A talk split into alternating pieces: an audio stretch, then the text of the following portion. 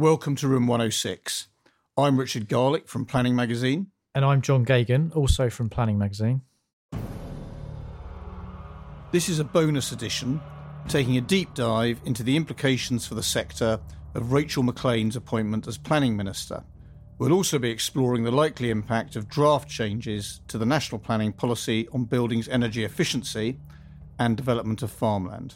But before we get into that, here are the key news stories from the past seven days.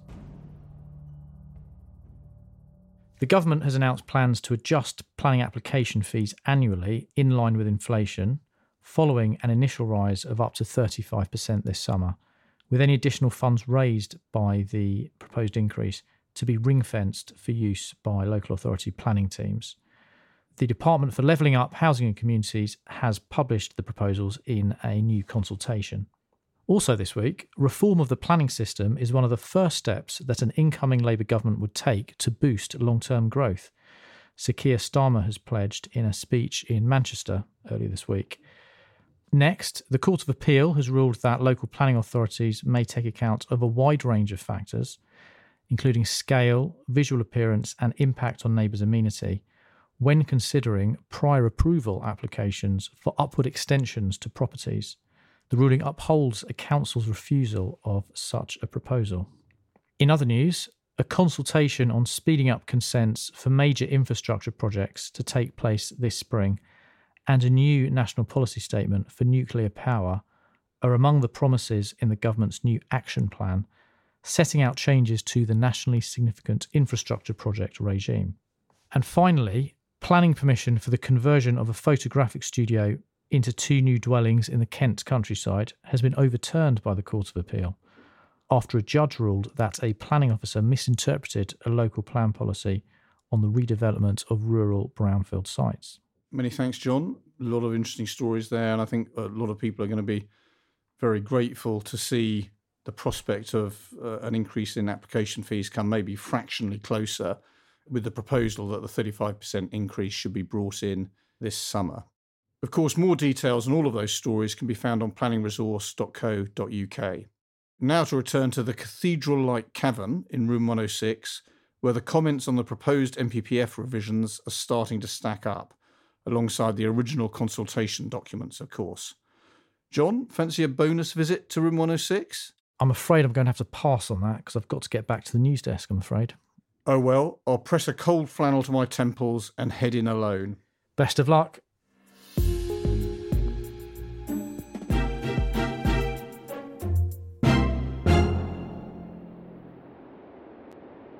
Well, here I am again in the subterranean chamber into which all new planning information percolates. Thankfully, I can see I'm not alone. I'm joined in room 106 by one of Planning's regular correspondents, David Blackman, who's been looking at the appointment of Rachel Maclean as the new Housing and Planning Minister, as well as the implications of some of the proposed revisions to the NPPF that we haven't yet had the chance to explore. David, can I uh, start by asking you about Rachel Maclean? You, you've written an article for us recently about the implications of her appointment. For a start, what does the sector feel about having a sixth minister in the space of 12 months? Uh, I think it's fair to say the sector's view is um, extremely dim. Of her specifically, or, or, or, just the fact of the churn? I don't think the sector has a particularly strong view about her individually because she's had very little to do with the sector in the past. I think it's more a case that the, uh, or just feeling very dim about the the extremely high rate of churn we've seen and the message that sends out about the perception of housing and planning within the government's set of priorities. Yes, it's very frustrating, isn't it, that even after her appointment to the department was announced, it took a couple of days for it to be confirmed that she had planning responsibilities. And that always makes people feel, well, how big a priority is this appointment to what seems should be a, a, very, very important sector to the government. Exactly. It feels like a long time ago since the days when uh, housing and planning had a uh, minister who attended cabinet. Yes, absolutely sort of uh, briefly, what sort of history does she have in government? She's been in Parliament since about 2017. She, she, she got into government fairly quickly within a couple of years of being elected. She's had junior ministerial roles, first of all in the Department for Transport, then later in the Home Office. And she made it to the heady heights of uh, Minister of State at the Minister of Justice under Liz Truss. At which point, when Rishi Sunak came in, she left the government. So this is her second Minister of State role, albeit her previous Minister of State role, like Liz Truss's government, was extremely short lived. And why might she have been chosen for this job? There is a theory, which I heard during the course of the research for the piece, that actually she's probably quite close to Michael Gove. She backed Michael Gove for the Tory leadership in 2019, which a fairly small number of MPs backed Michael Gove at that point. So he owes her a degree of loyalty for that. So she might well be a trusted body to have in the department at a time when he's going to sort of back him up and, and isn't going to cause tensions. And has she got much of a track record on planning issues? Not a great deal. I mean, apart from as a constituency MP, she represents a, a West Midlands Green Belt seat. So obviously, there's you know Redditch being the kind of sort of West Midlands fringe seat where greenfield issues are, are fairly heightened. She's spoken in Parliament about her concerns about solar farm development. I think there's a particularly big solar farm development in her patch, but she hasn't really had a huge track record in terms of planning. And of course, planning is only one of her responsibilities. Uh, how high is it on her agenda, do you think? I mean, again, this is a concern. I mean, she obviously has the ongoing work that she'll be doing to support Michael Gove on delivery of the Levelling Up and Regeneration Bill. So that'll be a big thing. Um, plus, also the changes to the National Planning Policy Framework, which are being introduced. But she does have other big ticket items on her brief as Housing Minister and that will include the issues around housing conditions, which have come to the fore following the Rochdale case at the end of last year, where a two year old boy was found to have died mainly as a result of respiratory conditions brought on by mold in his flat. So that's going to be a, a big issue in her housing brief. Any other implications of having a new minister? Well, the hope is that she'll stay around for a bit longer than her five immediate predecessors. Um, I mean, one of the issues that's sort of highlighted at times of quick ministerial turnaround is just how many decisions get put off and delayed because the minister simply isn't around long enough to be able to form a view. If ministers are constantly having to relearn their briefs, then that's always going to be an issue with decisions often of a fairly technical nature, which which have to be taken. So the hope is that having somebody in post for a, for a bit longer might clear some of that backlog. Okay, well, thanks very much, David. And your um, article on that is on planningresource.co.uk. So any subscribers who are interested can find out more there. You've also been continuing the laborious but certainly labour intensive task of continuing to sift through some of the changes in the NPPF which are being proposed this week. And I know you'll be we'll be publishing an article from you at the end of the week but you've been looking at the changes that are proposed around energy efficiency for a start. Tell us how those revisions would change the status quo. Well, I mean, the, the first and most important change is that it actually recognises energy efficiency within the planning system. And what's sort of driving the changes as far as the government's concerned? What this change will do is says that significant weight will be given to the importance of energy efficiency when adapting existing buildings, particularly large non domestic ones. What's driving it is a general push to improve the energy efficiency of our buildings, um, which of course spins out from the broader drive to cut our emissions to net zero as part of our climate change targets. So it's all part of the, the broader 2050 push that the government's on. And of course, you know, there are other there are other factors which are pushing energy efficiency at the moment. Um, few of us will uh, be unaware of the fact that energy bills have gone up hugely over the past year. So improved energy efficiency will not only sort of help to meet climate change objectives, it will also help to tackle rising fuel bills and, of course, fuel poverty, which um, is a massively increasing issue at the moment. I mean, how exactly do they change how planners are meant to consider energy efficiency uh, as part of their work? Well, they're meant to give significant weight to energy efficiency when considering adaptations of buildings. Okay, so that this is a, a, sort of new degree of responsibility for the planning system in ensuring energy efficiency. But will these really amount to a significant change? It is generally sort of seen as a significant change. You know, a significant weight will be given to the importance of energy efficiency now. The caveat is that the NPPF says that applications will also have to take into account conservation and listed buildings policies, which also exist within the NPPF, because often there are tensions between heritage issues and energy efficiency issues when older buildings are being adapted.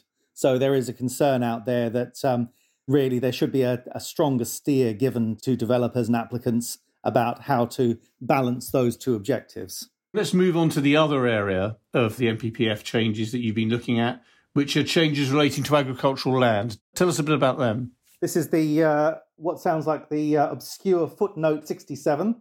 Yeah. Did exist before, so it already stated that where significant development of agricultural land is necessary, poorer quality land should be preferred to higher quality. And there's a new line in the footnote that reads that availability of agricultural land used for food production should also be considered alongside other policies in the NPPF when deciding the sites that are most appropriate for development. And again, what's driving the government's you know, wish to make this change? So, what appears to be the backstory for this is the concern that we've seen expressed over the, particularly over the past year, about solar farm development on agricultural land. A lot of Conservative MPs are concerned about this. Liz Truss, when she ran for Tory leadership, railed against what she termed solar paraphernalia on productive farmland. And when she was Prime Minister, the then Environment Secretary was reported to be considering a wider definition of what's uh, of the best and most versatile land classification, which is subject to tighter control than other types of farmland. That's been backtracked upon subsequently, but this is certainly appears to be a, a nod to those types of concerns. So, what are the implications for developers and, and councils of this if this does go through and gets adopted? The concern is that food production will be elevated above other considerations when councils are weighing up planning applications on agricultural land and particularly sort of solar farm applications on agricultural land. I think that's that's probably the main concern. Lovely. Well, thank you very much, David. And as I say, more detail of that will be in an article that we'll be publishing at the end of the week on planningresource.co.uk. I'll leave you in the uh, antechamber of room 106 that contains all the uh, NPPF revisions that might be the last session you have to spend in there, actually, for the moment, anyway, until we start analysing which bits of the revisions have been kept and which bits have been uh, fine tuned uh, as the consultation process goes on. Well, indeed. Consultation finishes next week, uh, in the next couple of weeks. So um, this is a, an ongoing story, isn't it? Absolutely.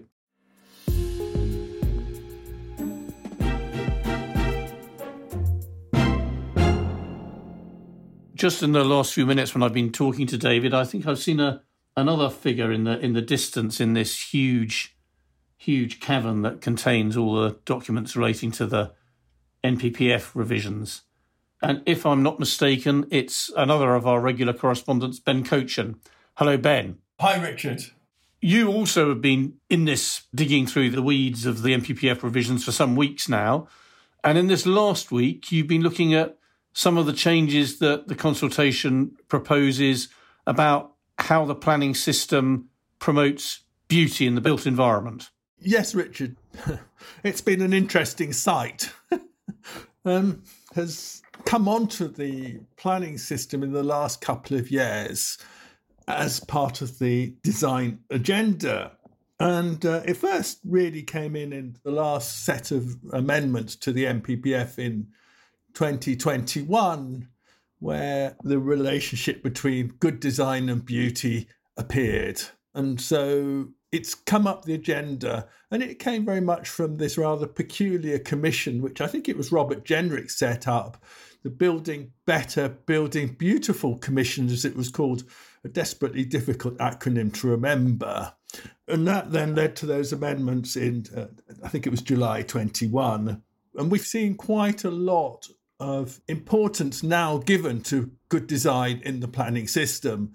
And I think this has generally been welcomed. Okay, so there is this concept of promoting beauty and that the planning system should promote a beautiful built environment is already there, but the revisions try to further reinforce that sort of drive in the planning system. Uh, how do they try to do that? I think what uh, policymakers have done is gone through the 21 version of the NPPF. They found every mention of good design and they've added beauty to it or beautiful.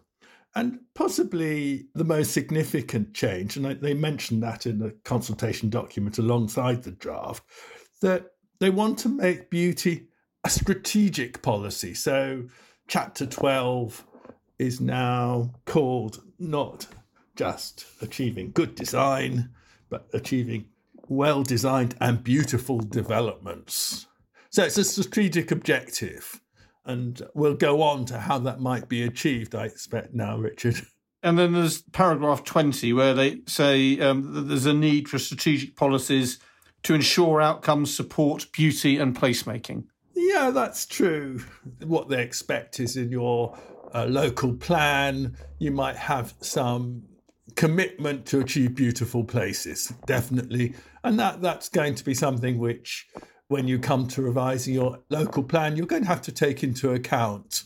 But I think it's going to be further down the line where this will have a greater effect. Okay, so what in practical terms might authorities have to do to meet this requirement? I think good design and beauty are singing from the same hymn sheet, I would suspect. So I think what people are saying is to achieve beautiful development, you're going to have to look at your design policies, your design processes.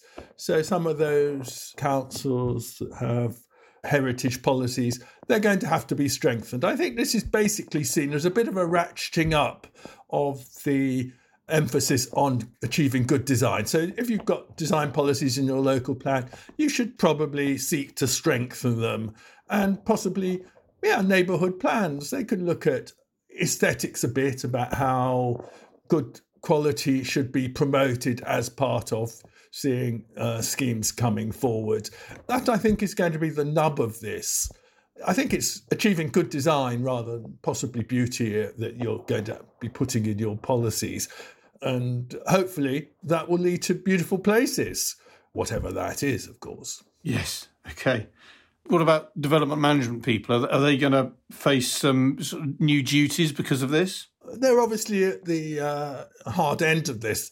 When schemes come forward to them, I think they should probably develop a set of checklists Though, of course, it's very hard to develop a checklist for defining beautiful places. But if, if a scheme is well designed, I think that's what they need to check. And I guess there are some quite useful tools around that should help around design coding and design guides, which the government has produced. National Design Guide, for example, came out a year or so ago.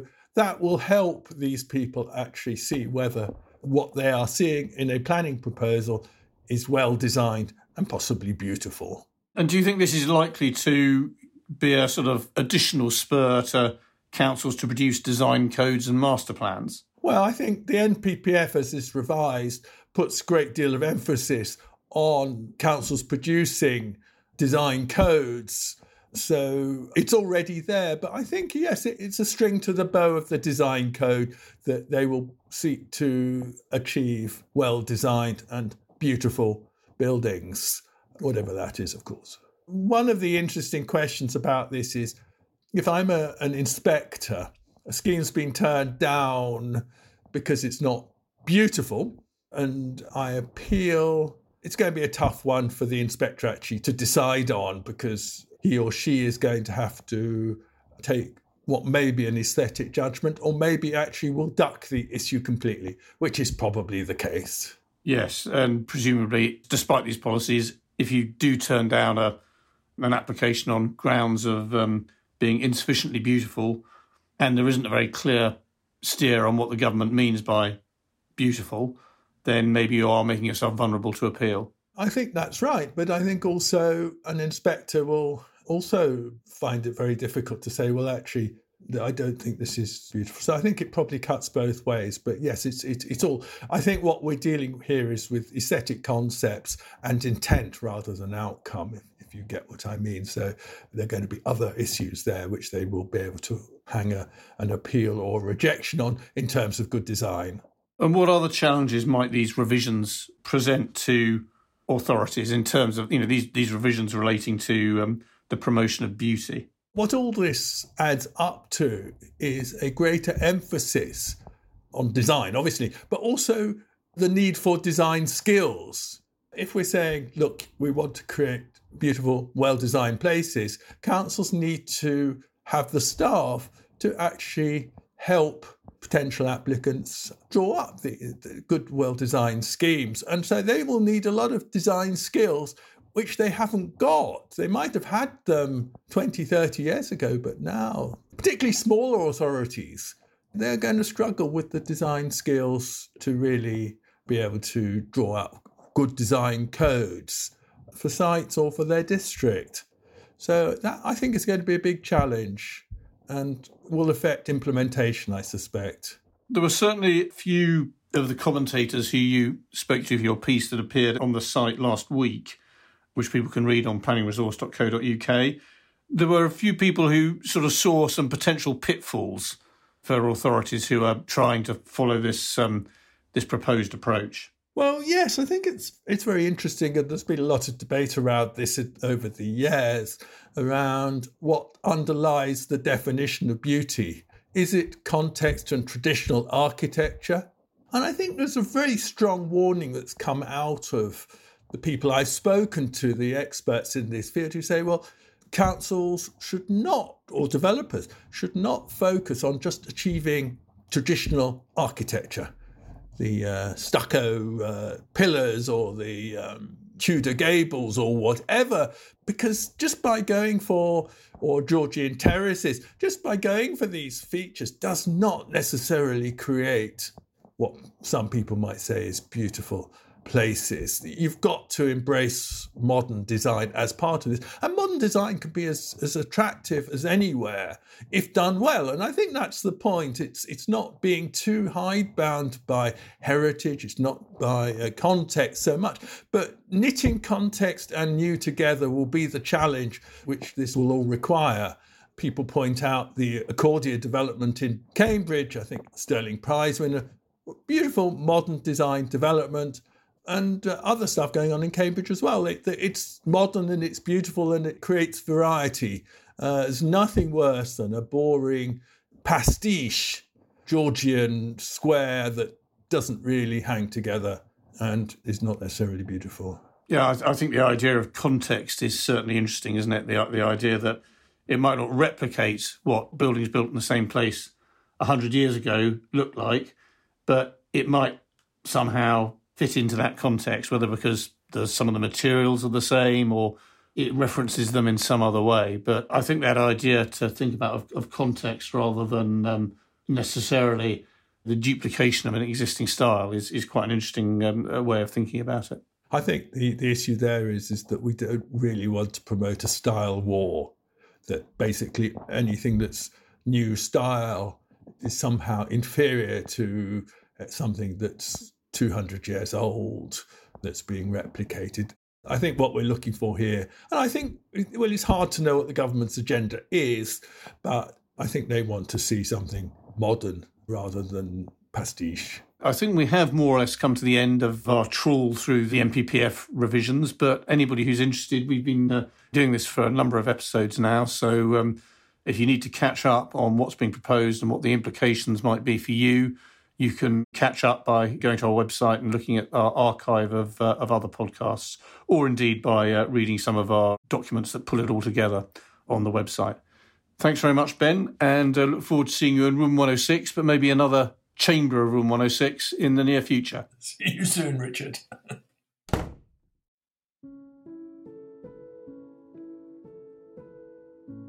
Great, that's another edition completed.